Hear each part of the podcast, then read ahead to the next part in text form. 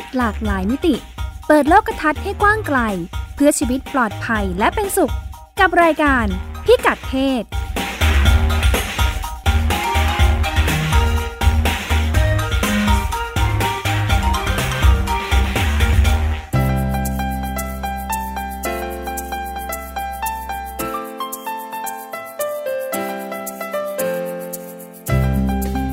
กัดเพศวันนี้ติดตามเรื่องเพศหลากหลายมิติกับเราได้ที่นี่ ช่วง เช็คอิน ไปฟังเรื่องราวปัญหาการใช้คำพูดคุกคามลวนลามทางเพศในต่างประเทศ Sex Records สารรัฐธรรมนูญไม่รับพิจารณากรณีคู่รักหญิงรักหญิง ยื่นร้องเรียนกรณีถูกปฏิเสธจดทะเบียนสมรสก้าวต่อไปจะเป็นอย่างไร คุยกับทนายผู้รับผิดชอบคดี นครชมพูชาติ เรื่องเล็กประเด็นใหญ่ ประจำเดือนหนึ่งในประเด็นสุขภาพที่ยังต้องสื่อสารสร้างความเข้าใจ ทั้งกับวัยรุ่นและผู้ปกครอง ประสบการทำงานจากโรงพยาบาลส่งเสริมสุขภาพตำบลจุมจังอำเภอกุชินาราย จังหวัดกาลสิน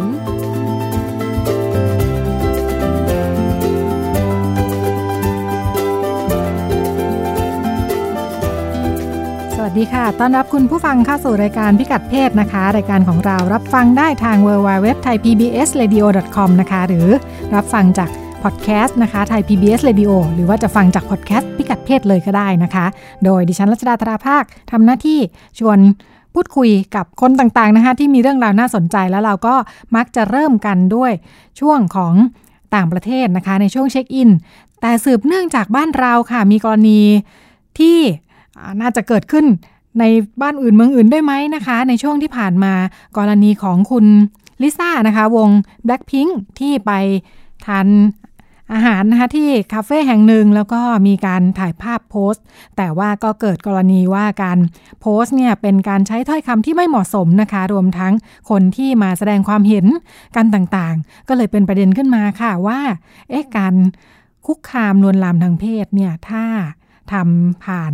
คำพูดผ่านวาจานะคะ ไม่ว่าจะเป็นออนไลน์หรือออฟไลน์เนี่ยมันเป็นยังไงบ้าง แล้วมีวิธีที่จะดูแลเรื่องนี้ยังไงกันบ้าง เราไปคุยกันในช่วงเช็คอินค่ะ ช่วงเช็คอินในช่วงเช็คอินเราอยู่กับคุณพงศธรสโรธนาวุฒินะคะ สวัสดีค่ะ สวัสดีครับคุณรัชดาครับ ค่ะ คุณพงศธร มันมีไหมเรื่องแบบนี้ในบ้านอื่นเมืองอื่นเขาเป็นยังไงกันบ้าง เรื่องนี้เอ่อเดี๋ยวเดี๋ยวเดี๋ยวเราย้อนความว่าเกิดอะไรขึ้นเกี่ยวกับข่าวลิซ่าแล้วกันครับเผื่อบางบางผู้ฟังไม่ได้ตามค่ะก็คือว่าน้องลิซ่าวงแบล็คพิงครับ ซึ่งเป็นคนไทยที่ไปโด่งดังเป็นนักร้องเกาหลีเนี่ย เธอเธอกลับมาบ้านช่วงปีใหม่ แล้วเธอก็ไปถ่ายรูปเที่ยวแถวเอ่อคาเฟ่แห่งหนึ่งซึ่งอยู่ที่ตลาดรถไฟศรีคริน ก็โพสรูปโพสรูปลงอินสตาแกรมตัวเอง ซึ่งมีผู้ฟอลโล่อยู่ประมาณ 28 ล้านคน ลงรูปก็ลงรูปทั่วไปครับ ลงรูปคาเฟ่ด้วยปุ๊บตัวเจ้าของร้านเจ้าของคาเฟ่เองครับ เอารูปที่น้องไป เอารูปที่น้องลง แล้วก็เอามาเหมือนมาคุยเล่นกันในวงเพื่อน กลุ่มเพื่อนในทำนองว่าเนี่ย น้องมานั่งที่ร้านเนี่ย เราจะมาขายของที่น้องนั่ง โซฟาแก้วทิชชู่จะเก็บทิชชู่น้องมานะเท่านั้นยังไม่พอครับ มีลาไปถึงเรื่องจะขอดมโซฟา จะขายฝาชักโครกพี่น้องเข้าห้องน้ำอันนี้คนที่มาคุยกันในในคอมเมนต์ของกระทู้นี้นะคะ ใช่ครับคือตัวเจ้าของร้านคุยกับเพื่อนกันเองแล้วก็คุย คราวนี้คนก็เข้าไปเห็นปุ๊บทั้งแฟนครับทั้งคนทั่วไปเห็นคนก็เข้าไปด่ากันทั่วบ้านทั่วเมืองเลยครับ แล้วก็แซวกันเอ่อหาว่าทำไมถึงแซวถึงใช้คำพูดคำจาแบบนี้ทำให้ในเวลาต่อมาครับ ตัวเจ้าของร้านออกมาขอโทษ แล้วก็ณสถานะปัจจุบันเท่าที่ตามนะครับ ก็คือตัวคาเฟ่ยังปิดอยู่ ยังไม่เปิดให้บริการค่ะนี่ครับมันมีประโยคหนึ่งที่ตัวเจ้าของร้านเองพูดว่าถ้าอ่านกันจริงๆ ผมยังร่วงเกินน้องอะไรเลยนะครับ ขอให้แฟนๆใจเย็นๆประเด็นมันอยู่ที่ว่าเรื่องล่วงเกินเนี่ยแหละครับ ว่ามันก็เลยเกิดคำถามตามมาว่า ตกลงแล้วการใช้วาจาเนี่ย มันเป็นการล่วงเกินทางเพศด้วยหรือเปล่า ค่ะ อันนั้นเป็นเหมือนเป็นข้อความแรก ๆ ที่เจ้าของร้านโพสต์ในหลังจากมีเสียงตอบรับ มีคนมีเสียงตอบรับครับผมเหมือนว่าเขาเองก็ไม่ได้คิดว่าสิ่งที่พูดมันไม่ดีอะไรเลยนะ ในช่วงต้นเนี่ย ใช่เหมือนเหมือนคิดว่าไม่ดี เอาจริง ๆ เรื่องประเด็นเรื่องคำพูดเป็นประเด็นใหม่มากเลยครับ ว่าการใช้วาจาไม่เหมาะสมวาจาคุกคามทางเพศเนี่ยเพิ่งจะเป็นกระแสพูดคุยกันเมื่อประมาณช่วงที่มีกระแสมีทูเมื่อปี 2017 ว่าตกลงแล้วอะไรคือคำพูดคำจาที่ดู เขาเรียกว่า คุกคามทางเพศดีกว่า คุกคามผู้หญิง มันมีครับทั่วทั่วไปมันจะมีเอ่อดาราเนี่ยแหละ มันจะถูกคอมเมนต์ล่วงเกินไม่ไม่ไม่ถูกไม่ถูกถูกคอมเมนต์คุกคาม แต่ว่ามันจะมีเส้นแบ่งบางๆ ระหว่างความเหมาะสมกับความไม่เหมาะสมอืมค่ะซึ่งถ้าเป็นกรณีไม่เหมาะสมอะคนอื่นก็จะช่วยกันปราม แต่ถ้าเป็นดาราที่แบบดาราหุ่นดี สมมติโพสต์รูปตัวเองหุ่นดี คนก็จะเข้ามาแซวอะไรอย่างเงี้ยครับ ก็เป็นเรื่องปกติ ซึ่งมันมีขอบเขตของมันอยู่ว่าอย่างไรคือเกินดีอย่างไรคือเกินเกินพอดี มันไม่ได้ครับไม่ได้ผมตัดสินถูกผิดได้ทีเดียวในทันทีเหมือไม่นได้กันตันะดสิใช่นไหมถูกคะผิดได้ทีเดียวครับ แต่ว่าค่ะมันมีเส้นแบ่งอยู่ค่ะแต่ทีเนี้ยพอเป็นคนทั่วไปล่ะ การคุกคามทางเพศทางวาจาเนี่ย มันเกิดขึ้นจริง ๆ ครับ โดยเฉพาะ สถานที่สถานที่ที่เกิดบ่อยที่สุดก็คือที่ทำงานในออฟฟิศนั่นแหละครับเป็นสถานที่ที่เจอสถานการณ์แบบนี้บ่อยที่สุดเขายกเขายกเหตุการณ์ว่า เออแบบไหนบ้างที่เรียกว่าคุกคามทางเพศนะครับ ในที่ทำงานอย่างเช่น อันดับแรกคือการถามเรื่องเพศที่ไม่จำเป็นต้องตอบ สมมติเพื่อนร่วมงานเองก็ตาม หรือว่าเจ้านายเราก็ตาม อยู่ดีๆมาถามว่าเมื่อคืนนอนกับใคร อืมค่ะ อืม ชอบ ชอบเพศไหนทั้งทั้งๆที่ความสัมพันธ์ไม่ได้ใกล้ชิดกันอยู่ดีๆมาถามรสนิยมทางเพศเราเป็นอย่างไร เป็นคำถามที่ยังไงนะคะ ไม่จำเป็นต้องตอบ ไม่จำเป็นต้องตอบครัค่ะบเพราะว่ามันมีเส้นแบ่งคือฝรั่งเองไอ้ทางตะวันตกเองเขาก็พูดกันว่า อย่างไรคือการคุยระดับเอ่อคุยระดับคุกคามหรือว่าอย่างไรคือระดับที่แบบหยอกหยอกๆหรือว่าจีบค่ะจีบคนอื่น ค่ะครับผมคือบางทีทั้งคนพูดและคนอ่าคนที่ถามและคนถูกถามเนี่ยมันก็ก้ากึ่งครับเนาะว่าแบบเอ๊ะเขากำมัลันงก็ก้ากึ่งอ่าเหมาะพูดในสิ่งที่เหมาะสมไหมเราคิดไปเองไหมเราต้องตอบหรือเปล่าอย่างนี้ใช่ไหมคะใช่ครับค่ะ ทีนี้มันมีเส้นแบ่งระหว่างการจีบกับการหยอกเล่นแล้วก็การคุกคามอยู่อย่างหนึงครับ ที่ใช้เป็นหลักเกณฑ์ตัดสินเลยก็คือว่าเรื่องคอนเซนต์ครับหรือว่าความยินยอมทำยังไงถ้าคะเราถ้าสมมติพูดไปแล้ว แล้วอีกฝ่ายหนึ่งบอกว่าเออฉันไม่ชอบนะขอให้คุณหยุด พูดอย่างนี้ฉันไม่โอเค เราไม่ได้สนิทกันที่จะมาพูดกันแบบนี้ โอเค อย่างนี้คือเป็นการเดี๋ยวบอกบอกเลยครับว่าไม่ชอบอย่างไร แต่ถ้าพูดไปแล้ว อีกฝ่ายบอกว่ายังดื้อดึงทำต่อยังคงพูดอยู่ อย่างนี้แล้วก็ทำให้อีกฝ่ายหนึ่งไม่ happy อย่างนี้เขาเรียกว่าการคุกคามทางเพศครับผมค่ะ ซึ่งเอาเข้าจริงเออผมไปสืบมาในภาษาไทยมันค่อนข้างหาคำนิยามยากเหมือนกันว่าคุกคามทางเพศทางวาจาเนี่ย เราจะใช้คำว่าอะไรค่ะเพราะว่าในภาษาอังกฤษนะครับคำว่า harassment นะครับ sexual harassment เนี่ย มันเป็นคำที่มีความหมายค่อนข้างครอบคลุม เพราะว่าค่ะมันมันการคุกคามทางเพศทางวาจาเนี่ย มันรวมถึงการแบบเปล่งเสียงนะครับค่ะเปล่งเสียงอย่างเช่น ผู้หญิงเดินผ่านแล้วผู้ชายส่งเสียงวิดวิว หรือว่าทำเสียงแบบวู้วู้อย่างเงี้ยครับค่ะค่ะอย่างคืออย่างนี้ก็ถือว่าเป็นการคุกคามระดับหนึ่งค่ะ คือไม่ต้องแยกการย่อยลงไปว่าอย่างไรใช่ไหมคะไม่ต้องแยกย่อยครับ เขาใช้ค่ะคำกว้างๆไปเลยค่ะการแซวอยู่ดีๆ ผู้หญิงเดินผ่านก็แบบมีการแซวในที่สาธารณะอย่างเงี้ยครับ หรือว่าการทำให้อีกฝ่ายอับอาย ไม่ว่าจะเป็นการใช้คำพูดอะไรก็ตามเอ่อในทางตะวันตกถือว่าทั้งหมดเนี้ยคือสิ่งที่ทำให้คือสิ่งที่เรียกว่าการ sexual harassment หมด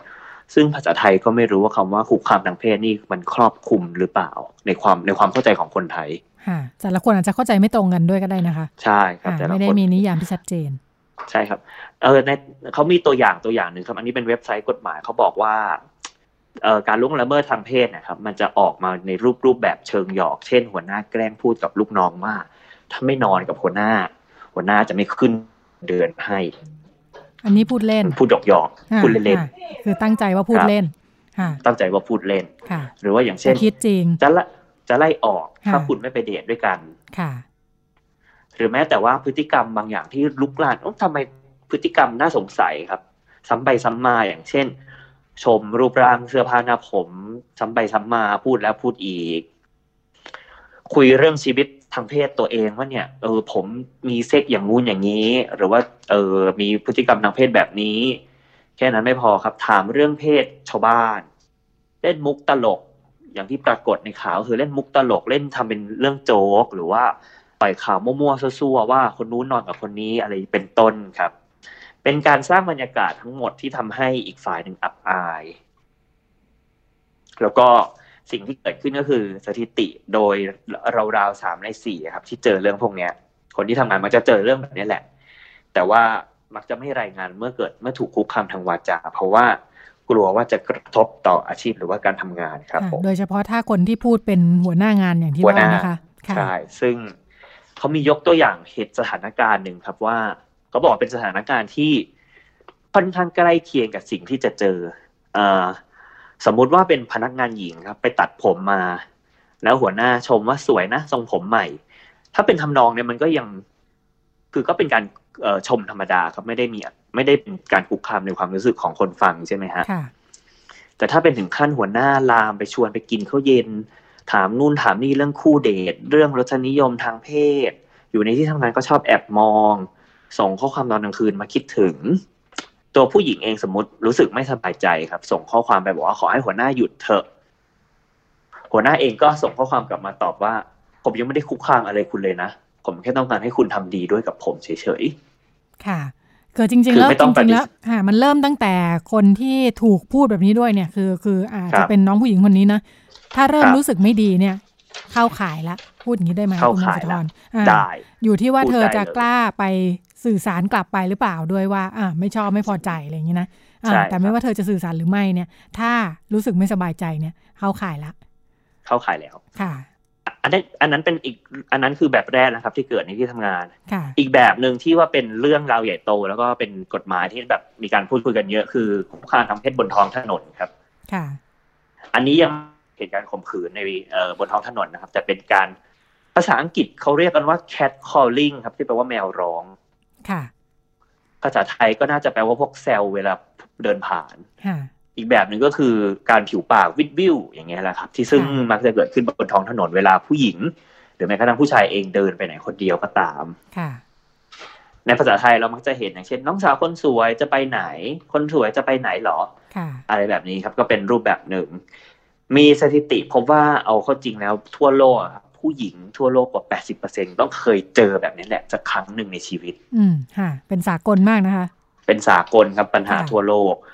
กว่าครึ่งทำให้กว่าครึ่งหนึ่งไม่กล้าเดินคนเดียวในที่สาธารณะครับอืมต้องเลี่ยงค่ะไปทางอื่นเสียเวลาอีกไม่งั้นเวลาพวกเจอพวกเดินผ่าน ซึ่งมักจะแบบอยู่กันเป็นกลุ่ม แล้วก็มักจะอยู่ที่เดิมประจำก็ต้องบอกว่าฉันมีแฟนแล้วอย่ามายุ่งกับฉันอะไรประมาณนี้ไปครับ ค่ะ ซึ่งเขาบอกว่าถ้าเอาเออถ้าดูดีๆแบบเออมันมันมีกระแสเหมือนกันเขาว่ามันไม่น่าจะเป็นเรื่องใหญ่ แต่ว่ามันมีมันก็มีการทำวิจัยแล้วก็พาข้อมูลหาข้อมูลออกมาพบพบว่าการแซวผู้หญิงครับมันเป็นจุดเริ่มต้นในการสร้างพื้นที่ที่ไม่ปลอดภัยให้ผู้หญิง แล้วมันก็มันแล้วมันมันก็อาจจะทำให้เกิดเหตุการณ์ความรุนแรงตามมาได้ เช่น สมมติผู้หญิงไม่ยอมเกิดการโต้เถียง แล้วทำให้ต่อมามีการใช้กำลังเกิดขึ้นตามมาอย่างเงี้ยครับ ค่ะ มีงานวิจัยเหมือนกันครับ ในกลุ่มประเทศที่มีปัญหานี้มาก ๆ บนท้องถนน เช่น ประเทศอียิปต์เลบานอน โมร็อกโก ปาเลสไตน์ครับเขาหาว่าผู้ชายทำแบบนี้เอ้ยหรือว่าคนที่ทำอยู่บนถนนเนี่ยเขาแซวเพื่ออะไร เขาบอกว่าเป็นการแสดงออกทางอำนาจรูปแบบหนึ่งครับ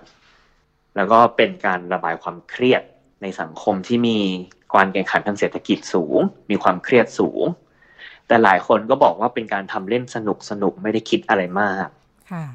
แต่พอไม่ได้คิดอะไรปุ๊บมันก็กลายเป็นทำร้ายจิตใจคนอื่นทำให้คนนั้นไม่กล้าใช้ถนนไม่กล้าใช้เส้นทางนั้นไป ค่ะ คือจริงๆควรจะคิดใช่ไหมคะ ใช่ครับค่ะเอ่อทุกทุกทุกทุกๆเดือนเมษาอาทิตย์ที่สามครับเป็นวันรณรงค์ให้เลิกพฤติกรรมแซวผู้หญิงบนท้องถนนเนี่ยแหละครับ แล้วก็ในบางประเทศเหมือนกันมีกฎหมายห้ามเลยอย่างเช่น ฟิลิปปินส์แล้วก็ฝรั่งเศส ห้ามมีห้ามมีการแซวถ้ามีถ้ามีการแซวคุณสามารถมาฟ้องร้องได้ อืมค่ะ โทษโทษอาจจะไม่เท่าข่มขืน แต่ก็ว่าถือเป็นการคุกคามทางเพศแบบหนึ่งก็โทษก็จะจำเออปรับปรับปรับเงินหรือไม่ก็จำคุกแล้วแต่ครับผมค่ะแต่ว่าบางที่ก็ยังเป็นข้อถกเถียงกันอยู่ เพราะว่าเรื่องนี้เป็นเรื่องใหม่แล้วก็ยังมีการพูดคุย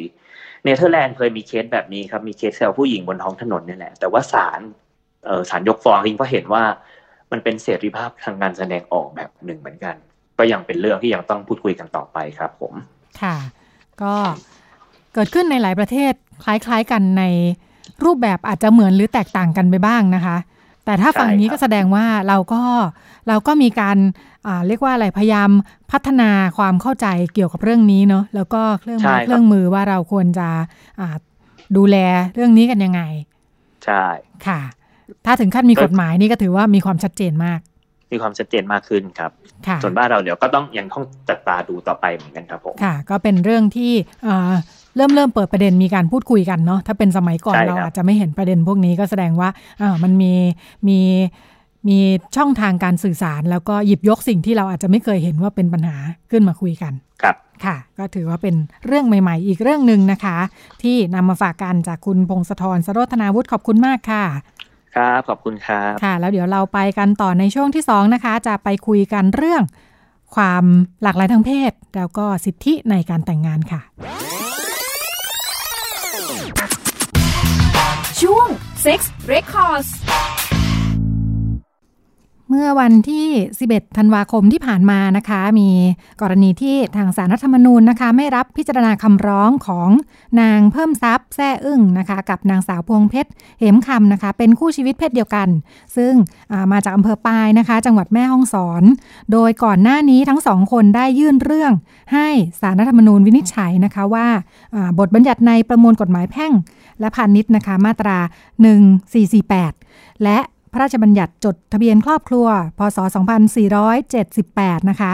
ว่าขัดรัฐธรรมนูญหรือเปล่านะคะ เนื่องจากว่าระบุว่าการแต่งงานเนี่ยจะต้องเป็นหญิงกับชายเท่านั้น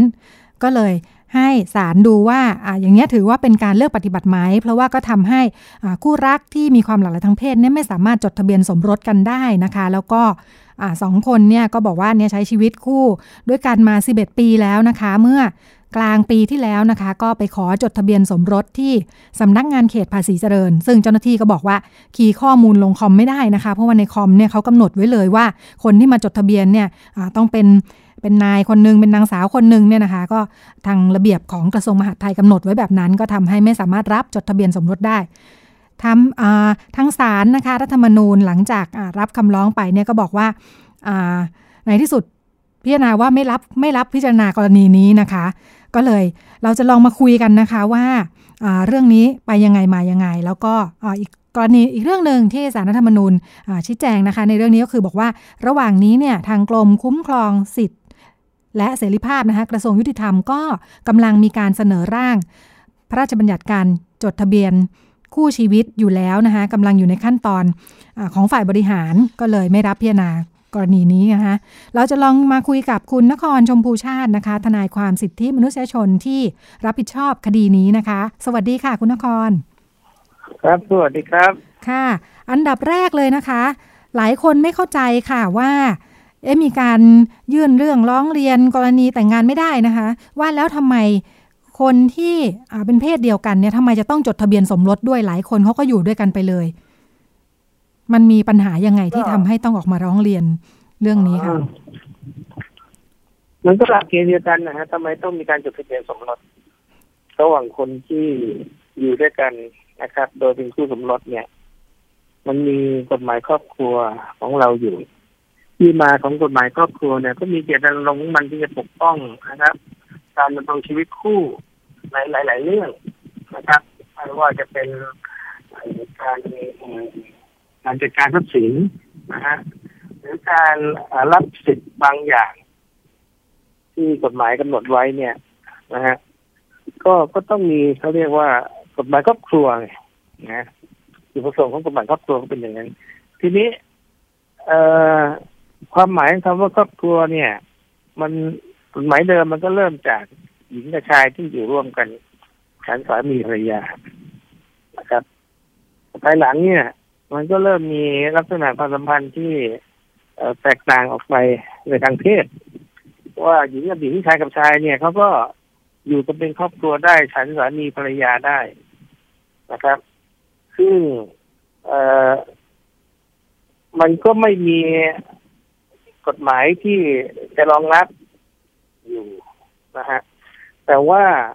ลักษณะของความเป็นครอบครัวมันเกิดขึ้นแล้วนะครับ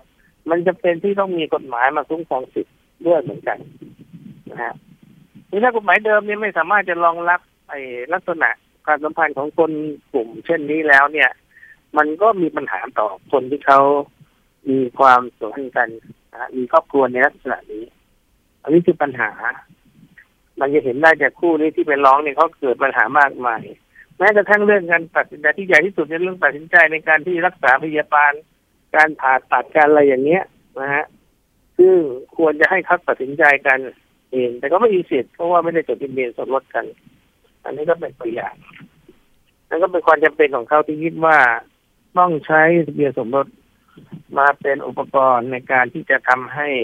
เกิดความ เอ่อมันมั่นคงในชีวิตนะครับ ที่ดำเนินต่อไปเหมือนกับครอบครัวอื่นทั่วไป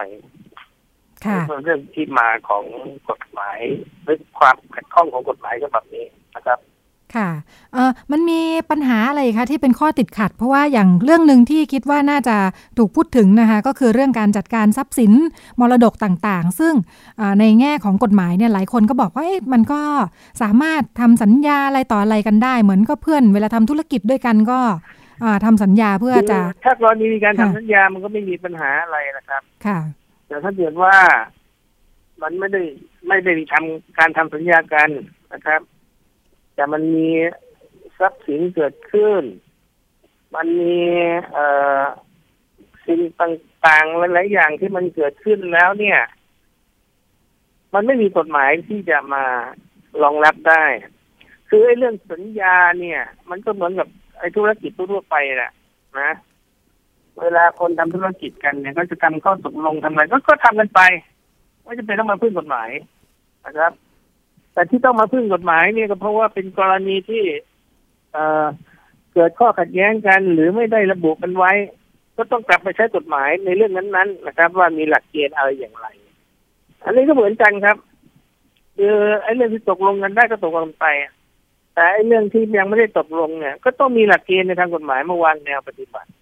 รวมทั้งกรณีกับบุคคลภายนอกการไปติดต่อกับราชการอะไรต่าง ๆ เนี่ย ถ้าไม่มีกฎหมายมา รองรับไว้เนี่ย ก็เกิดปัญหาเพราะราชการถือว่าไม่มีกฎหมายจัดการให้ได้ อะไรอย่างเงี้ยนะฮะมันก็ยุ่งยากกันไปหมดนั้นมันจึงแตกต่างกันในเรื่องข้อตกลงก็ตกลง ปัญหาคือเรื่องที่ไม่ได้ตกลง ซึ่งก็เป็นปัญหาทั่วๆไปเหมือนกับ ทุกวันนี้ไอ้กฎหมายประมวลกฎหมายแพ่งและพาณิชย์จะเป็นเรื่องเอกชนนะครับ ถ้าตกลงอะไรกันไว้ก็ว่ากันไปตามนั้นไม่ต้องมาใช้กฎหมาย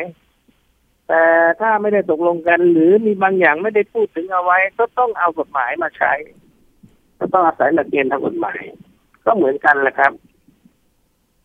ค่ะกลับมาที่สารรัฐธรรมนูญนะคะ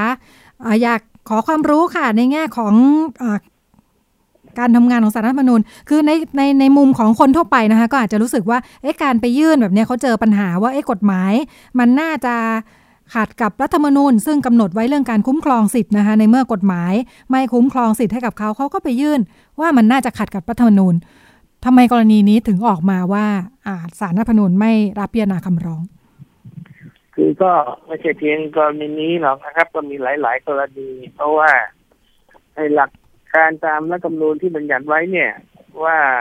การที่ประชาชนจะขอให้ศาลชี้นะครับ ในประเด็นบางประเด็นที่เกี่ยวข้องกับรัฐธรรมนูญเนี่ย มันก็มีหลักเกณฑ์ของมันอยู่นะครับรวมทั้งมีการกำหนดพระราชกรอบรัฐธรรมนูญขึ้นมานะฮะในเรื่องของวิธีพิจารณาความ อันนี้ก็เป็นตัวที่มากำหนดเพิ่มเติมว่าในการที่จะใช้สิทธิ์จะทำอย่างไร ทีนี้องค์กรต่างๆในเรื่องการชี้ขาดเรื่องพวกนี้มันมีหลายองค์กรนะครับ สารรัฐมนูลเนี่ย ถือว่าเป็นถือว่าต้องเป็นองค์กรสุดท้าย ก่อนที่จะมาถึงสารรัฐมนูลได้เนี่ย ก็ต้องมีตามหลักเกณฑ์ที่กำหนดเอาไว้ หลักเกณฑ์เหล่านั้นก็จะมีกำหนดว่าอาจจะต้องดำเนินการอย่างอื่นไปก่อน ก่อนจะขึ้นมาถึงสารรัฐธรรมนูญได้นะครับ ส่วนใหญ่แล้วเนี่ย ก็มักจะต้องไปให้ผู้ตรวจการแผ่นดินที่นาร้องกับผู้ตรวจการแผ่นดินซะก่อนนะฮะแล้วจนกระทั่งประเด็นนั้นผู้ตรวจการเห็นว่าสมควรต้องเสนอสารรัฐธรรมนูญ นะครับ ก็เสนอขึ้นไป หรือไม่เห็นสมควรบอกว่าควรยุติ อันนี้ก็ทำให้เกิดสิทธิ์กับผู้ร้อง ที่จะไปยื่นต่อศาลรัฐธรรมนูญได้ ในกรณีนี้เนี่ย ก็ดูเหมือนว่าจะทำตามหลักเกณฑ์แล้วนะที่ว่าไปยื่นต่อผู้ตรวจการแผ่นดินและผู้ตรวจการแผ่นดินเห็นว่าควรยุติเรื่อง ก็ไปยื่นศาลรัฐธรรมนูญแต่อย่างไรก็แล้วแต่ในคดีเนี้ศาลรัฐธรรมนูญวินิจฉัยมาในเรื่องที่ว่าเอ่อ ข้ออ้างนะครับข้ออ้างที่จะมาใช้สิทธิ์ให้ศาลรัฐมนูญพิจารณาเนี่ย ปรากฏว่ามันไปเกี่ยวข้องกับเรื่อง การกระทำของเจ้าหน้าที่นะถ้าที่อ้างอิงกฎหมายที่มีอยู่นะครับ ซึ่งมาเป็นอย่างนี้แล้วเนี่ยศาลรัฐมนูก็เลยมองว่าไอ้กรณีนี้มันน่าจะเป็นเรื่องของศาลปกครองนะครับ ที่จะเป็นกลไกที่รองรับเรื่องนี้ก่อน ไม่ควรจะต้องมาให้ศาลรัฐธรรมนูญพิจารณาจึงไม่เข้าข่ายที่ศาลจะรับวินิจฉัยนะครับศาลรัฐธรรมนูญยังไม่ได้วินิจฉัยนะครับ ว่ากฎหมายนี้ขัดหรือไม่ขัด แต่ว่ามันเป็นเรื่องทางเทคนิคที่ว่า เอ่อก็อ้างที่ยื่นเข้ามานั้น เนี่ยเมื่อพิจารณาแล้วเราเห็นว่ามันไม่ไม่มียังไม่สามารถที่จะมาร้องศาลรัฐธรรมนูญได้ทันทีนี่นี่คือประเด็นที่ศาล ไม่รับคำร้องนี้นะครับ ค่ะ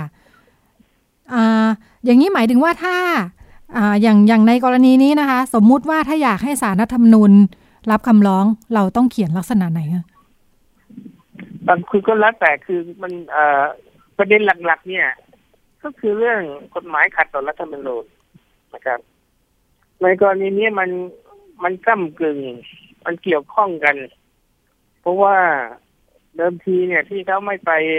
เอ่อฟ้องศาลปกครองเนี่ยก็เพราะว่าเรื่องที่เจ้าหน้าที่เนี่ยมาวินิจฉัยเนี่ย ไม่รับจดทะเบียนสมรสเนี่ย ก็อาศัยกฎหมายที่มีอยู่ แล้วเจ้าหน้าที่ก็ไม่ได้เอ่อใช้อำนาจ ที่เกินเลยกฎหมายอะไรนะใช้อำนาจตามกฎหมายอยู่เพียงแต่กฎหมายที่เอามาใช้เนี่ยมันขัดต่อรัฐธรรมนูญ ก็เป็นประเด็นที่อาจจะต้องยกขึ้นไปให้ศาลปกครองพิจารณาได้นะครับ ทีนี้เดิมทีเนี่ยก็เห็นว่าเอาเมื่อไปผู้ตรวจการแล้วเนี่ย ก็คงจะไปศาลรัฐมนูญได้เลย แต่ศาลรัฐมนูญก็บอกว่าก็ควรจะมาที่บอกเป็นในนะครับว่าอาจจะต้องควรจะมาที่ศาลปกครองก่อนเพราะมันมีลักษณะเป็นอย่างนั้นองค์กรที่สามารถพิจารณาเรื่องนี้ได้อยู่ต้องไปอย่างนั้นก่อน อันนี้ก็เลยยกเอ่อเป็นข้ออ้างในการที่จะเอ่อเป็นเหตุผลในการที่ไม่รับคำร้องฉบับนี้นะครับ ที่ยื่นเข้าไป ค่ะ อีกเหตุผลหนึ่งของสารรัฐธรรมนูญคือ บอกว่าตอนนี้กรมคุ้มครองสิทธิ์ ทางกระทรวงยุติธรรมก็กำลังเสนอร่างพรบการจดทะเบียนคู่ชีวิตอยู่แล้วด้วย อ่า ตรงนี้ก็ถือว่ามีน้ำหนักที่จะทำให้อ่าไม่รับใช่หรอกครัครั้บงนี้ผมว่าอันนี้เป็นเรื่องอธิบายเสริมขึ้นมาเท่านั้นเอง ไม่ใช่เป็นเหตุ เพราะอันนั้นเป็นเรื่องที่เขากำลังเสนอขอแก้ไขกฎหมาย ก็อยู่ในระหว่างกระบวนการนะครับ ซึ่งเราก็จะเห็นได้ที่อื้อช้าก็อยู่หน้ารัฐสภาน่ะ นะที่เขาไปยื่นร้องแก้กฎหมายฉบับเนี้ยนะครับ อันนั้นก็ลักษณะเหมือนกันกับของที่กรมคุ้มครองสิทธิ์เนี่ยเขาก็ทำอยู่นะครับ ก็คือแก้กฎหมาย ก็เห็นว่ากฎหมายนี่มันยังเยังมีข้อขัดข้อง ไม่สอดคล้องกับรัฐธรรมนูญเขาก็ไปแก้ไปตามใดที่ยังไปแก้เนี่ย กฎหมายนี้ก็ยังใช้ได้อยู่ ทีนี้ไอ้ข้อเท็จจริงเนี่ยอก็ศาลก็มันใช้ประกอบเท่านั้นเองนะครับว่ากฎหมายนี้มันก็กำลังอยู่ในระหว่างที่จะแก้ไข ก็ก็ก็เราแก้ไขก็ได้หรืออะไรก็คือผู้เป็นในๆอย่างนั้นแหละ แต่จริงๆไม่เกี่ยวกับประเด็นว่ากฎหมายมันยังไม่ได้แก้นะฮะอันนี้เป็นความเห็นผมนะอ่า ซึ่งผมคิดว่าไม่ใช่เหตุที่ศาลรัฐธรรมนูญจะเอาอันนี้มาอ้างได้นะในการที่ไม่รับคนร้อง จะอ้างข้อแรกก็อ้างไปอ้างเรื่องว่าไม่อยู่ในอำนาจแต่นี้เป็นอ่าเป็นเหตุผลที่หยิบเข้ามาที่ทำให้ดูเหมือนกับรู้สึกว่า เอองั้นก็ไม่ยังไม่ต้องมาพิจารณาเราเราแล้วแก้กฎหมายก่อนซึ่งมันไม่ใช่ ทุกอย่างถ้าโมโมบอกว่าเออรอเขาแก้ไขกฎหมายก็คือไม่ต้องทำอะไรนะครับ ฉะนั้นเหตุผลนี้ไม่ใช่ไม่ใช่เหตุผลแท้จริงค่ะค่ะ เหมือนกับว่าอ่าระหว่างนี้ก็เลยไม่มีอะไรที่จะคุ้มครองสิทธิ์ตามที่อ่าผู้ที่อ่ายื่นเรื่องร้องเรียนไปนะคะครับกฎหมายเดิมมันก็ยังมีปัญหาอยู่นั่นแหละครับ ค่ะ ที่ค่ะทำให้ไม่สามารถเอ่อจดทะเบียนกันได้ ก็ต้องดำเนินการอย่างอื่นต่อไป อาจจะดำเนินการวันที่สามศาลว่าก็ได้นะฮะว่าเอาเป็นเรื่องที่ต้องให้ศาลปกครองพิจารณา หรือจะอ้างเหตุอย่างอื่นอะไรอีก อันนี้ก็เป็นเรื่องที่เรากำลังพิจารณาเตรียมการกันอยู่ก็ก็พอจะได้แนวทางในระดับหนึ่งนะฮะค่ะ ตอนนี้ในในงานขับเคลื่อนเรื่องสิทธิของอการใช้ชีวิตคู่ของเพศเดียวกันนะคะดูเหมือนมี 2 แนวทาง อันนึงคืออร่างพรบการจดทะเบียนชีวิตคู่ของกรมคุ้มครองสิทธิ์ตามที่ได้พูดถึงไปนะคะกับอีกแนวทางหนึ่งคือที่เขาไปที่ยื่นกรรมธิการที่มีกรณีไปก่อนหน้านี้นะคะที่ไปจูบกันที่ที่สภา อันนั้นน่ะคือขอให้มีการแก้ไขประมวลแพ่งมาตรา 1448 ทีนี้ก็เลยเป็น 2 แนวทางในในมุมของกฎหมายมองยังไงคะคุณนครว่า การมีพรบฉบับใหม่ไปเลยเนี่ย กับการไปแก้ประมวลแพ่งเนี่ย อันไหนมันมีความเป็นไปได้ มากน้อยกว่ากันคืออันเดียวกันเลยฮะคือคือ ก็คือแก้กฎหมาย ปัญหาว่าเอ่อกฎหมายที่กฎหมายฉบับใหม่เนี่ยทางไหนที่จะเร็วกว่ากัน ค่ะ ทางที่เขาไปร้องกันมาธิการก็ไม่เห็นว่ารอ กรมคุ้มครองสิทธิ์เนี่ย ไม่ไหวแล้วมั้งช้าไป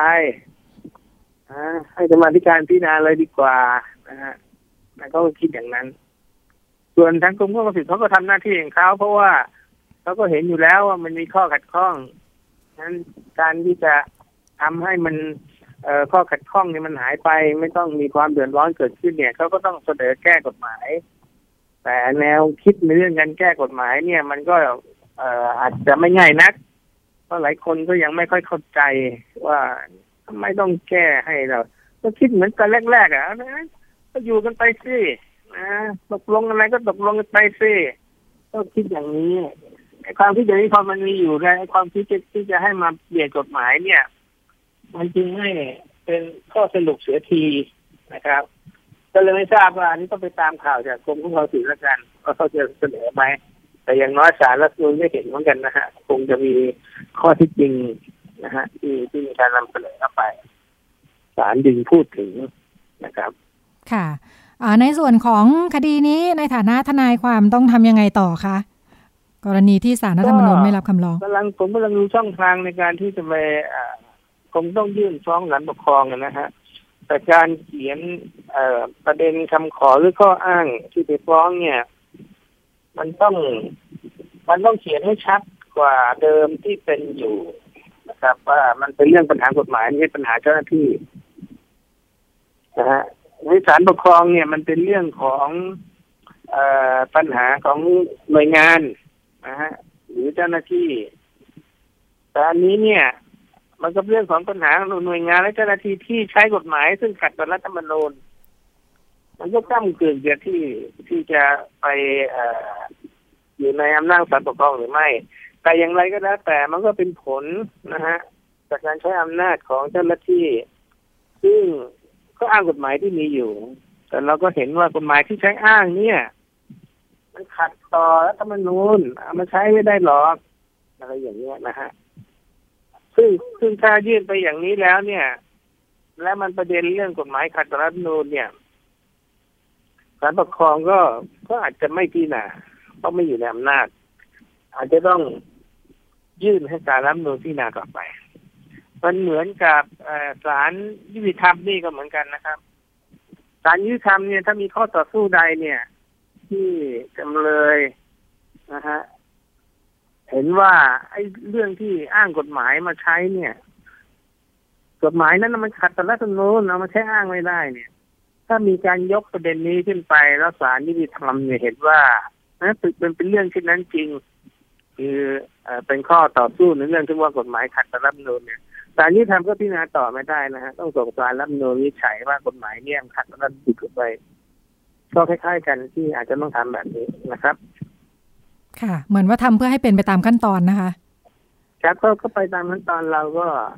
ระบบประชาธิปไตยเราก็ใช้ขั้นตอนแบบนี้ฮะค่ะ ไปอะไรนอกจากนี้แต่บางทีก็เป็นเรื่องการสร้างความเข้าใจกับประชาชนเท่านั้นแหละเพราะเป็นเรื่องที่เข้าใจยาก ค่ะค่ะในฐานะคนที่ทำงานเรื่องอกฎหมายแล้วก็สิทธิมนุษยชนค่ะโดยที่คุณนครเองก็ไม่ได้ไม่ได้ทำเรื่องอสิทธิเรื่องเพศเรื่องอความหลากหลายทางเพศมาตลอดมาก่อนหน้านะคะพอมาเจอเคสนี้เนี่ยอมองยังไงบ้างคะเพราะว่าค่ะ จริงๆแล้วเนี่ย เป็นประเด็นเรื่องพวกเนี้ยผมก็ทำมา แต่ผมค่ะทำเป็นทางกฎหมายค่ะจะเป็นนักเคลื่อนไหวอะไร ค่ะค่ะอ่าอยากให้มองค่ะ เพราะว่าคนก็จะมีมุมมองว่าบ้านเราก็ยอมรับอยู่แล้วกลุ่มที่มีความหลากหลายทางเพศเนี่ยในสื่อการทำกิจกรรมต่าง ๆ ก็ปรากฏตัวกันเยอะแยะไปหมด แต่พอมาดูในแง่มุมทางกฎหมายแล้วเนี่ยมองว่ามันยังจำกัดสิทธิ์หรือว่าเอื้อต่อสิทธิ์อะไรสัก แค่ไหนค่ะต้องผลักดันคืออะไรมันกัมันนแค่ภาไหพนดูมันเหมือนกับมีการยอมรับอะนะฮะค่ะแต่ในทางบางเรื่องเนี่ย มันก็มีแฝงแฝงอยู่ตราบใดก็ตามที่ไม่มีกฎหมายมารองรับให้ชัดเจน แล้วก็มีแนวทางให้คนที่แม้ไม่เห็นด้วย ไม่เห็นชอบ ไม่พอใจแต่ก็ต้องปฏิบัติตามกฎหมายมันก็จะทำให้เอ่อเกิดเอ่อความเอ่อ ความเป็นธรรมแท้จริงนะครับไม่ใช่ว่าต้องกล้างก็ยอมรับมาแล้วแต่ในทางปฏิบัติมันจะมีอีกหลายเรื่องที่ไม่ได้ยอมรับกัน แต่ตอนที่ที่สำคัญที่เฉพาะหน้าคือสิทธิบางอย่างะที่กฎหมายไม่ยอมรับ ถ้ามีมีกฎหมายที่ยังห้ามอยู่ช่วยกันห้ามจดทะเบียนสมรสอย่างเงี้ยนะครับมันจะมีอีกหลายเรื่อง ก็ไปพูดคุยได้กับกลุ่มที่เขามีปัญหานะฮะ เขามีความปัญหาของเขาเยอะนะครับ ค่ะอ่าในในคณะทำงานมีการพูดคุยกันถึงพระราชบัญญัติความเท่าเทียมระหว่างเพศปี2558 ไหมคะ ว่ามันจะเป็นอ่าช่องทางหรืออะไรที่เป็นประโยชน์กับกรณีนี้ไหม เพราะจริงๆก็แทบจะเป็นกฎหมายฉบับเดียวที่อ่าคุ้มครองสิทธิของคนทุกเพศอยู่ตอนนี้อืมฮะมันก็มันเป็นช่องทางแรกอ่า ในการเปิดทางเท่านั้นเอง แต่ว่าในรายละเอียดของที่ว่าอย่างไรเป็นการเท่าเทียมเนี่ย จะทำให้เท่าเทียมได้อย่างไรเนี่ย มันยังมีข้อติดข้อติดขัดอย่างอื่นอีกมากครับ อันนี้เป็นแต่เพียงให้รู้เป็นเบื้องต้นนั้นเองว่า เออคือสอดคล้องกับรัฐธรรมนูญนั่นเองว่าบุคคลน่ะ ทุกเพศเนี่ย มีความเท่าเทียมกันนะครับ แล้วก็มีสิทธิเสียงเท่าเทียมกันมีเสรีภาพเท่าเทียมกันก็เป็นการรองรับเอาไว้นะฮะแม้กระทั่งคนต่างเพศหรือความสำคัญของคนเพศเดียวกันนะฮะหรือคนที่เอ่อคนข้ามเพศนะฮะซึ่งกระเทยหรืออะไรก็แล้วแต่เนี่ย ก็เป็นเรื่องที่ถือได้ว่ากฎหมายก็ยอมรับว่ามีคนเหล่านี้อยู่ แล้วก็ควรที่รับการปกป้อง แต่ในรายละเอียดของกฎหมายอื่น ๆ เนี่ย มันก็ยังมีอีกมากนะครับ ฉะนั้นพอเขาเรียนไปเป็นเป็นเป็นเพียงแนวทางกว้างๆเบื้องต้นนั้นเองในเรื่องการรองรับสิทธิ์แต่สิทธิแท้จริงอื่น ๆ อีกหลายๆอย่างเนี่ยมันยังมีกฎหมายอีกหลายหลายเรื่องที่ยังมีข้อขัดข้องอยู่นะครับก็ต้องว่ากันไปเป็นเรื่องๆไป ค่ะ ก็ เป็นข้อมูลนะคะจากคุณนครชมพูชาตินะคะทนายความสิทธิมนุษยชนที่อ่ารับผิดชอบคดีที่มีอ่าคู่รักเพศเดียวกันที่ไปยื่นร้องเรียนที่สารรัฐธรรมนูญนะคะ เกี่ยวกับเรื่องอาครับผมการถูกจำกัดสิทธิในการแต่งงานนะคะ แล้วก็อ่าศาลไม่รับพิจารณาคำร้อง ก็คงต้องติดตามกันต่อไป ขอบคุณคุณนครมากค่ะ ครับครับสวัสดีครับยินดีครับ ค่ะ แล้วเดี๋ยวเราไปกันต่อในช่วงเรื่องเล็กประเด็นใหญ่ค่ะ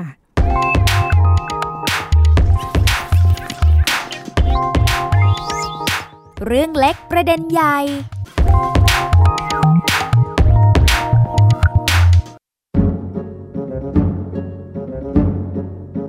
โอมปฏิปัติชเยปฏิเทเทนายปฏิดาปฏิเทเทเกินนะแค่เมนไม่มาสองเดือนเอง ทำไมต้องพามารดน้ำมนต์ด้วยเนี่ย เอ้าก็พ่อหมอเขาบอกว่าที่แกเป็นแบบเนี้ยก็เพราะว่าแกน่ะมีเคราะห์ ฉันก็เลยพามารดน้ำมนต์นี่ไง เกิดมีเรื่องไม่ดีขึ้นมา มันจะได้แคล้วคลาด แล้วมันจะได้ผลได้ยังไงล่ะเนี่ย อ้าว หมดทุกข์หมดโศกหมดโรคหมดภัย สิ่งชั่วร้ายขอให้ออกไปนะโมนะโมเพียง สาธุเจะประคุณ ขอให้โลกของอีฉันน่ะ อย่ามีเรื่องไม่ดีเกิดขึ้นเลย ขอให้มันแคล้วคลาดมีแต่เรื่องดีๆ ด้วยเถิด สาธุ สาธุ เอาไปลูกเอ้ยข้าปัดเป่าสิ่งไม่ดีออกไปแล้ว รับรอง อีกไม่นาน เม่นลูกเองมาแน่นอน ขอบคุณจ้ะพ่อหมอ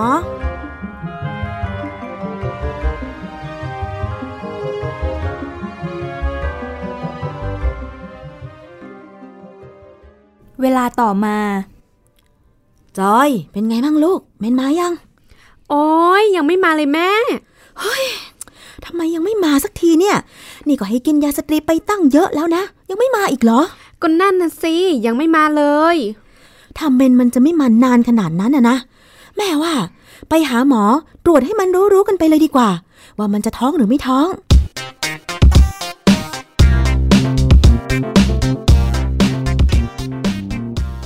ณโรงพยาบาลแห่งหนึ่ง พยาบาล พยาบาลคะ ตรวจปัสสาวะให้ลูกสาวฉันหน่อย อยากรู้ว่ามันท้องไหม อืม ไหน น้องลองเล่าอาการให้พยาบาลฟังหน่อยได้ไหมคะ คือประจำเดือนหนูไม่มาสองเดือนแล้วนะคะ เลยไม่รู้ว่าท้องหรือว่าเป็นอะไรหรือเปล่า แล้วหนูมีแฟนไหม มีค่ะ แล้วก่อนหน้านี้ไปมีอะไรกับแฟนหรือเปล่า แล้วได้ป้องกันหรือเปล่าจ๊ะ ก็มีนะคะ ใส่ถุงยางบ้าง บางทีก็ไม่ได้ป้องกันค่ะ โอ้ยถามเยอะจัง ตรวจตรวจไปเถอะคุณพยาบาล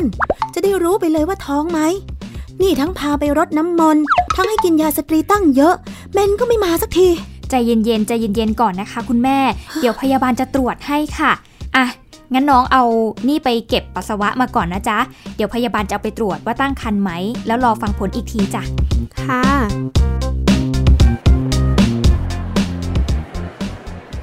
เวลาต่อมา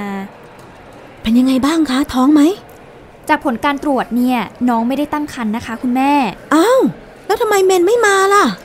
ก็อาจจะเป็นเพราะว่าน้องเนี่ยเครียดจนเกินไปอะค่ะ แล้วคุณแม่เองก็ให้น้องกินยาสตรีไปตั้งเยอะ มันก็อาจจะมีผลต่อฮอร์โมนเพศของน้องทำให้ประจำเดือนของน้องเนี่ยมาไม่ปกตินะคะ อ้าว เป็นอย่างนี้เองเหรอคะ ใช่ค่ะ พยาบาลว่าหลังจากนี้น้องน่าจะคุมกำเนิดนะคะ จะได้ไม่ต้องเป็นกังวลแบบนี้อีก เดี๋ยวพี่พยาบาลน่ะจะอธิบายวิธีการคุมกำเนิดให้ฟังว่ามีอะไรบ้าง แล้วน้องลองตัดสินใจดูอีกทีว่าจะคุมกำเนิดดีไหมค่ะค่ะขอบคุณมากนะคะละครที่ได้รับฟังจบลงไปนะคะ ก็สะท้อนให้เห็นว่าในหลายกรณีเวลาประสบปัญหา ซึ่งจริง ๆ แล้วเกี่ยวข้องโดยตรงกับสุขภาพนะคะ แต่ว่า หลายคนก็ไม่ได้เข้ามาที่สถานพยาบาลบริการด้านสุขภาพในทันทีนะคะ มีการไปทำอย่างอื่นกันมาก่อนหน้านะคะกว่าจะมาถึงหมอถึงพยาบาลนี่ก็ประมาณนึงแล้วนะคะ คนที่จะมาคุยกรณีเคสนี้ให้เราฟังนะคะ คุณวิภาพรโภคาวิบูลย์นะคะ พยาบาลวิชาชีพชำนาญการ จากโรงพยาบาลส่งเสริมสุขภาพตำบลจุมจังอำเภอกุชินาราย จังหวัดกาฬสินธุ์ค่ะ สวัสดีค่ะ สวัสดีค่ะค่ะ กรณีนี้พออาน้องเขามาถึงที่ทางโรงพยาบาลแล้วเรามีการดูแลให้คำแนะนำยังไงบ้างคะค่ะหลังจากที่น้องนะคะ วันนั้นก็คืออแม่ของน้องนะคะได้เข้ามาพูดคุยนะคะ ที่รปสตของเรานะคะอ่าเราก็จะมีห้องอะค่ะให้คำปรึกษานะคะ ก็จะได้เริ่มพูดคุย แล้วก็สร้างสัมพันธภาพก่อนนะคะ ได้พูดคุยถึงเรื่องของประจำเดือนที่ไม่มาค่ะ แล้วหลังจากนั้นนะคะก็ก็จะมีการสอบถามเรื่องของ วันแรกครั้งสุดท้ายที่ประจำเดือนมาของน้องอะค่ะมาวันไหนนะคะ แล้วก็ได้สอบถามเกี่ยวกับว่าน้องมีเพศสัมพันธ์ไหมได้มีเพศสัมพันธ์ไหมได้คุมกำเนิดหรือว่าใช้วิธีป้องกันอะไรบ้างไหมนะคะ ขณะที่มีเพศสัมพันธ์นะคะค่ะเคสนี้นะคะก็บอกว่าประจำเดือนนะคะ ไม่มาจริง ๆ หลังจากที่เราได้สอบถามไปอะค่ะ ไม่มาประมาณ 2 เดือนนะคะอ่าระหว่างที่ไม่มา 2 เดือนนะคะ คุณแม่ของน้องเองนะคะ ก็ได้พาไป หาหมอนะคะ ก็คือชาวบ้านนะคะ ในความเชื่อของภาคอีสานนะคะ ก็จะไปลดน้ำมนต์อะไรประมาณเนี้ยค่ะ แล้วก็มีในเรื่องของอากินยาสตรีด้วยค่ะ เพื่อช่วยในการขับเลือดให้ประจำเดือนมาปกติอะไรประมาณเนี้ยค่ะค่ะ จากที่ได้พูดคุยอ่าน้องเขามีความรู้ความเข้าใจแล้วก็มีการคุมกำเนิดยังไงบ้างคะอืมจากที่เราพูดคุยนะคะ ก็ได้สอบถามในเรื่องของ วิธีคุมกำเนิดว่ามีกี่วิธีอะไรอย่างเงี้ยค่ะ น้องก็สามารถตอบได้นะคะ อีกส่วนหนึ่งนะคะ น้องก็เป็นเด็กในโครงการร้อยชุมชนสุขภาวะทางเพศของเราด้วยอะค่ะ น้องก็เลยสามารถที่จะบอกได้ว่ามีการสวมถุงยางอนามัยทานยาเม็ดคุมกำเนิดนะคะ แต่ว่าครั้งนี้อะค่ะ น้องบอกว่าน้องไม่ได้ป้องกันค่ะ ก็คงจะแบบขาดเรื่องของการตระหนักในเรื่องของการคุมกำเนิดนะคะ ค่ะ ก็เลยอ่ามีการไปลดน้ำมนต์กินยาอะไรมาก่อนหน้านี้นะคะอะอยากรู้ว่าใช่อ่าพูดเวลาพูดถึงยาสตรีที่ว่าเนี่ยค่ะเขายังนิยมใช้กันอยู่ไหมคะ แล้วก็มีความคิดความเชื่อยังไงบ้างเกี่ยวกับเรื่องการใช้ยานี้ค่ะคค่ะ ในปัจจุบันนะคะชาวบ้านนะคะ ก็ยังมีความเชื่อว่า ยาสตรีอะค่ะ เป็นยาบำรุงเลือดเป็นยาบำรุงร่างกายช่วยให้เจริญอาหารทานข้าวได้เยอะ แล้วก็อีกส่วนหนึ่งก็คือช่วยในเรื่องให้ประจำเดือนมาค่ะ แต่ถ้าส่วนใหญ่คนที่มีกลุ่มความเชื่อเรื่องแบบนี้ก็จะเป็นคนกลุ่มที่มีอายุมากแล้วค่ะ ส่วนใหญ่ก็จะเป็นกลุ่มที่หมดประจำเรือนแล้วที่ชอบกินค่ะแล้วก็มีอีกบางกลุ่มนะคะที่มีความเชื่อว่าอ่าเนื่องจากยาสตรีอะค่ะมีส่วนประกอบของแอลกอฮอล์เนาะซึ่งมีผลกระทบต่อทารกในครรภ์ ก็ก็เลยคิดว่ามันจะสามารถขับเลือดได้ แล้วก็ทำให้เป็นประจำเดือนได้ค่ะ เพราะว่าข้างฉลากของยาสตรีอะค่ะเขาเขียนว่าสตรีมีครรภ์ห้ามรับประทานนะคะทำให้คนบางกลุ่มเข้าใจว่ายาเหล่านี้จะทำให้แท้งได้ค่ะค่ะอ่าอย่างกรณีนี้ที่ที่เขาใช้มาก็โดยวัตถุประสงค์นี้เหมือนกันใช่ไหมคะหรือเปล่าคะก็น่าก็มีส่วนค่ะค่ะก็มีส่วนเลยแบบว่า ถ้าประจำเดือนไม่มาสองเดือนอ่า ตัวตัวแม่เองก็คิดว่าอ่าท้องชัวร์เพราะว่าไปนอนกับผู้ชายโดยที่ไม่ได้สวมถุงยางอนามัยหรือว่าป้องกันอะค่ะ ค่ะ ซึ่งจริงๆแล้วมันมีผลยังไงบ้างคะอ่ายาที่ว่าแล้วก็กับวัตถุประสงค์ลักษณะนี้ค่ะอ๋อยายาที่ว่านะคะ ถ้าสมมติว่าเราดูแล้วนะคะ ในส่วนประกอบของยาจริง ๆ แล้วถ้าเขามีการผสมในส่วนน้อยอะค่ะ ก็จะไม่เป็นอันตรายใด ๆ ค่ะ ก็จะช่วยบำรุงคันหรือว่าช่วยบำรุงเลือดจริง ๆ ให้เจริญอาหารจริงค่ะ แต่ว่าถ้าสมมติว่าทานมาก ๆ เยอะๆจริง ๆ แล้วก็บุคคลเหล่านั้นตั้งครรภ์จริง ๆ ถ้าทานมากๆก็คือทานหลายขวดเลยนะคะ ก็สามารถทำให้แทงได้แล้วก็เป็นอันตรายต่อร่างกายได้เช่นกันค่ะ ค่ะ ซึ่งเป็นวิธีที่ไม่แนะนำนะคะ ใช่ค่ะค่ะ มีปัญหามาที่อ่าโรงพยาบาลดีกว่านะคะ ในที่สุดแล้วเอ่อเคสนี้น้องเขาเป็นยังไงบ้างคะ แล้วก็เรามีการให้บริการยังไงบ้างค่ะค่ะในในที่สุดแล้วเราก็เลยพูดคุยนะคะทำความเข้าใจกันแล้วก็ได้ตรวจปัสสาวะของน้องนะคะ ว่าน้องได้ตั้งครรภ์จริงๆไหมนะคะปรากฏผลปรากฏว่าน้องก็ไม่ได้ตั้งครรภ์ค่ะแล้วตัวพยาบาลเองก็ได้ให้คำปรึกษานะคะ ในเรื่องของวิธีการคุมกำเนิดนะคะ แล้วก็ได้ให้คำแนะนำกับน้องนะคะ ว่าวิธีคุมกำเนิดมีกี่วิธีอย่างเงี้ยค่ะ แล้วก็ข้อดีข้อเสียของการคุมกำเนิดวิธีนี้มียังไงบ้างนะคะ เพื่อจะให้น้องได้ตัดสินใจในครั้งหน้าที่ประจำเดือนของน้องมานะคะ แล้วก็ในระหว่างนี้ที่รอไปให้ประจำเดือนมานะคะ แล้วก็ได้แนะนำให้น้องใช้ถุงยางอนามัยไปก่อนค่ะ น้องได้มีมีการใช้อ่ายาฉีดคุมกำเนิดใช่ไหมคะ อ๋อค่ะ หลังค่ะจากที่อ่าประจำเดือนของน้องมาแล้วค่ะ หลังจากที่มาแล้วนะคะ น้องก็ได้มาที่รพสตของเราค่ะ แล้วก็ตอนตอนที่เราได้ให้คำแนะนำไปอะค่ะ น้องก็ตัดสินใจแล้วล่ะว่าจะใช้วิธีการฉีดยาคุมกำเนิดเนื่องจากการรับประทานอะทานยาเนี่ยค่ะ น้องกลัวน้องลืมอย่างเงี้ยค่ะ กลัวท้องได้อะค่ะ ก็เลยตัดสินใจที่จะฉีดยาคุมกำเนิด เป็นในรูปแบบของสามเดือนค่ะ ที่รอพสตเราจะมีสามเดือน ฉีดให้ค่ะค่ะ การใช้ยาฉีดคุมกำเนิดมันมีประสิทธิภาพมีคำแนะนำเพิ่มเติมยังไงบ้างคะแล้วมันอยู่ในสิทธิประโยชน์หรือเปล่าคะ ค่ะ ก็คือถ้าตามพรบการป้องกันและการแก้ไขการตั้งครรภ์ในวัยรุ่นนะคะ พศ 2559 นี่ก็คือน้องมีสิทธิ์เข้าถึงบริการค่ะ มีสิทธิ์ที่จะตัดสินใจด้วยตัวเองนะคะ ที่จะเลือกใช้บริการการฉีดยาคุมกำเนิดค่ะ ในเรื่องของประโยชน์นะคะ ก็คือสามารถคุมกำเนิดได้ 3 เดือน ส่วนภาวะแทรกซ้อนหรือว่าอาการข้างเคียงหลังจากการฉีดยาคุมนะคะ ก็แล้วแต่บุคคลนะคะ แต่เคสนี้ไม่มีผลข้างเคียงอะไรค่ะ ค่ะอ่าอันนี้คือก็ต้องมามาฉีดทุก 3 เดือนนะคะ ใช่ค่ะค่ะอ่าถ้าเทียบกับอ่ายาฝังคุมกำเนิด ซึ่งดูเหมือนเป็นวิธีที่แนะนำสำหรับวัยรุ่นเหมือนกันมีความต่างกันยังไงบ้าง ทางรพสตสามารถให้บริการยาฝังคุมกำเนิดได้ไหมคะอ๋อในส่วนของยาฝังเนี่ยก็คือในจะเป็นที่โรงพยาบาลแม่ขายค่ะ แต่เราก็ได้แนะนำน้องไปแล้วค่ะ ว่าเออก็จะมีการอ่าฝังฝังยาฝังที่โรงพยาบาลนะคะ แบบ แบบห้าปีเนาะแต่ว่าน้องก็เลยน้องก็ตัดสินใจที่จะเลือกวิธีฉีดยาคุมค่ะ ส่วนอ่ากรณีผลข้างเคียงระหว่างยาฝังกับยาฉีดก็จะไม่แตกต่างกันมากค่ะ เพราะว่าเขาบอกว่าระดับฮอร์โมนของยาจะคล้าย ๆ กันค่ะ ผลข้างเคียงก็จะคล้าย ๆ กันค่ะ ค่ะ ต่างกันที่ระยะเวลาในการครอบคลุมการคุมกำเนิดนะคะใช่ค่ะค่ะค่ะอ่าแล้วอ่าโดยโดยปกติแล้วของทางรพสตจุมจังมีการทำงานเรื่องให้ความรู้แล้วก็บริการคุมกำเนิดสำหรับวัยรุ่นยังไงบ้างคะค่ะ ในในส่วนของการให้บริการนะคะ ก็ที่รพสตก็จะมีการให้บริการแบบคลินิกวางแผนครอบครัวค่ะ ซึ่งเราจะให้บริการในวันจันทร์และอังคารนะคะ โดยก็จะมีพยาบาล เป็นคนคอยให้คำปรึกษา หรือว่าเจ้าหน้าที่สาธารณสุขค่ะที่ผ่านการอบรมให้ความรู้เรื่องของอการคุมกำเนิดนะคะ แต่ถ้าหากในรายที่แบบมีปัญหาหรือว่า